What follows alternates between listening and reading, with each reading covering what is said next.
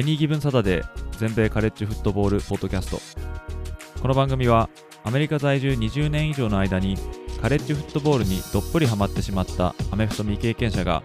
このスポーツの素晴らしさを素人の目線で伝えていくポッドキャストです。NFL のことは知っているけれどカレッジフットボールのことはよくわからないという方やもっとカレッジフットボールのことを知りたいという方に少しでも有益な情報をお伝えしていきます。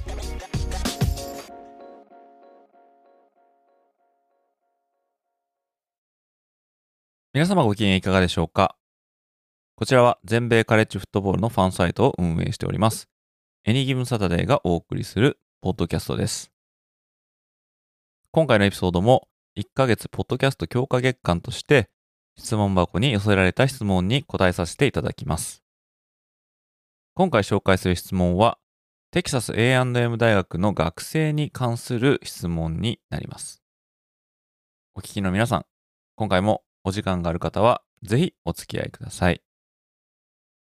Getting engaged is a moment worth cherishing. A one of a kind ring that you design at Blue Nile can help your love sparkle. Just choose your diamond and setting. When you found the one, you'll get it delivered right to your door. Finding the right engagement ring can be nerve wracking. At Blue Nile, you'll have the expert guidance needed and a diamond guarantee that ensures you're getting the highest quality at the best price. Cherish all of life's moments and save up to 30% at Bluenile.com. That's Bluenile.com.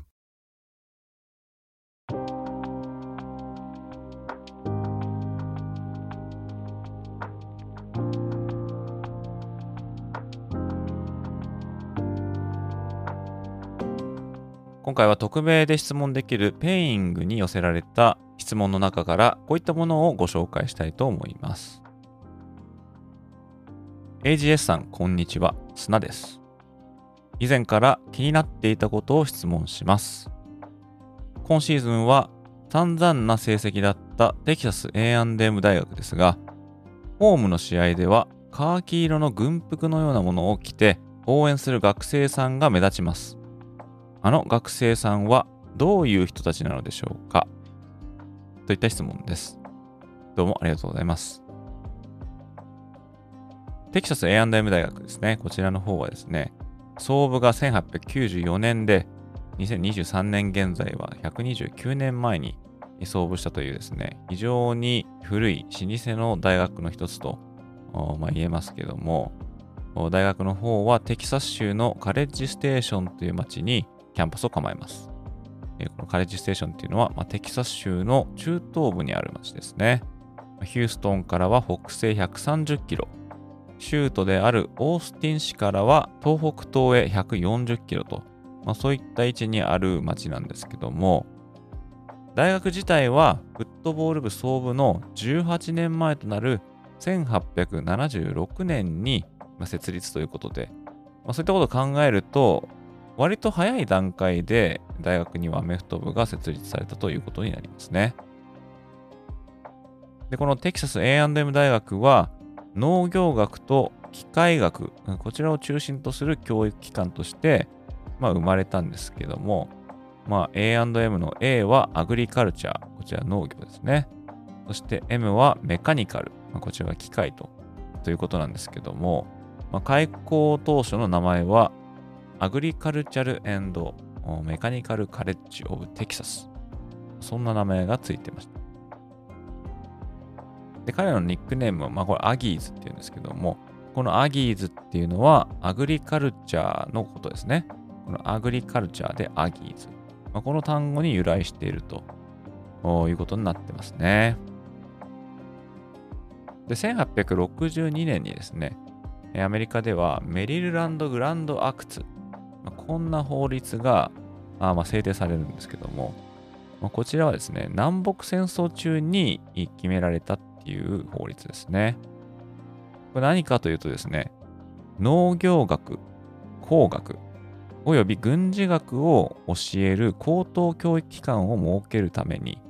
連邦政府の所有の土地を州政府に与えたと、あま、こういった法律なんですね。この法律を制定したっていうのが、第16代目の大統領であるエイブラハム・リンカーン、この方だったんですけども、まあ、こういった背景から、メリルランドグランド法のもとに開校したテキサス A&M 大学でも、大学内で戦争学を学ぶことが義務付けられていたんですね。こちらの方は開校当時から白人の男子大学だったんですけども、1918年までにですね、この第一次世界大戦において、約50%の学生がこの大戦に従軍したと言われてるんですけども、この数字は当時の単独の大学としては最多の数だったと言われています。そしてそれは第二次世界大戦でも同様で、多くのテキサス A&M 大学出身の人物が従軍していたと言われてますね。その大戦が終わった後、大学の方は正式にカレッジから University に変わった、つまりテキサス A&M 大学、えーこういった名前にま変わったんですけども、そしてこの大学は退役した軍人が教育を受けるための受け皿として、え入学生徒数がどんどん伸びていったんですね。でそんな背景もあって、テキサス A&M 大学はミリタリーサービスと、まあ、強い、え結びつきがあるということなんですけども、まあ、現在もですね、テキサス A&M 大学には、コープス・オブ・カデッツと呼ばれる士官候補生の部隊が存在しておりまして、ここに入った学生は、将来的には士官になるための訓練をまあ受けるんですね。これを ROTC、これはリザーブ・オフィサー・トレーニング・コープスの役なんですけども、まあ、こちらのプログラムに入るということになってますが、全国各地の大学にこの ROTC っていうものは存在するんですけども、テキサス A&M 大学の ROTC は史上最古であり、また大学付属の ROTC としては最大級のものとなっています。でちなみに現在アメリカには ROTC を持つ大学の中でも上級位に位置されているのが、まあ、シニアミリタリーカレッジっていうふうに言われるんですけども、まあこちらに指定されているのが以下の6つとなっています。まずはサウスカロライナのシタデル、バーモント州のノーウィッチ大学、バージニアのバージニアミリタリーインスティテュート、同じくバージニアのバージニアテック、バージニア工科大学ですね。そしてジョージア州のノースジョージア大学、そしてテキサスのテキサス A&M ということで、まあ、さっきも言いましたけども、この中でもテキサス A&M 大学が最古で最大のシニアミリタリーカレッジとなっております。で2019年の時点で、テキサス A&M 大学の士官候補生部隊、これさっき言ったコープス・オブ・カデッツですね。こちらには約2500人が在籍していたと言われております。アメリカには陸軍士官学校、これアーミーですね。で海軍士官学校、こちらネイビー。そして空軍士官学校、こちらエアフォースと。こういった3つのサービスアカデミーがあるんですが、でこれ以外の士官生養成機関だと、テキサス A&M 大学は最大の士官候補生数を誇っていると言われています。でですね、テキサス A&M 大のこのコープス・オブ・カデッツは4つの部隊に分かれています。1つが陸軍部隊。2つ目が空軍部隊。3つ目が海軍部隊。そして4つ目が軍楽隊。こちらマーチングバンドですね。このテキサス A&M のマーチングバンド、ファイティングテキサスアギーバンド。こちらには400名が在籍してるんですけども、これ皆軍楽部隊というふうに、まあ、位置づけられるわけですね。で、このファイティングテキサスアギーバンドは、軍所属のマーチングバンドとしては、世界最大級のマーチングバンドとま言われてますね。まあ、故に彼らのマーチングバンドのメンバーは、まあ、軍の制服をままとっているということになってるんですけども、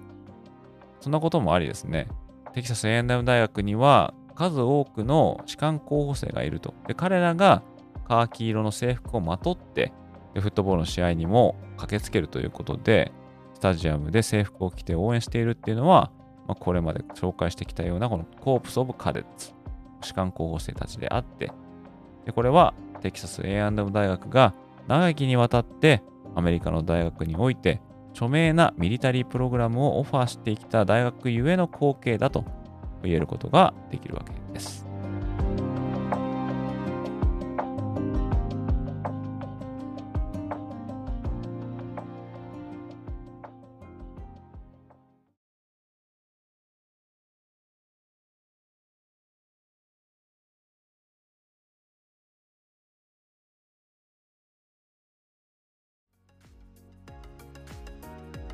ということで今回もここまで聞いていただき本当にどうもありがとうございました。もしこのエピソードをお聞きの方の中でお使いのポッドキャストアプリでまだ登録やフォローをされてない方がいらっしゃいましたらこの機会にぜひポチッと登録やフォローボタンを押していただけると幸いです。それでは今回のエピソードはここまでとなります。また次回のエピソードでお会いいたしましょう。それでは失礼いたします。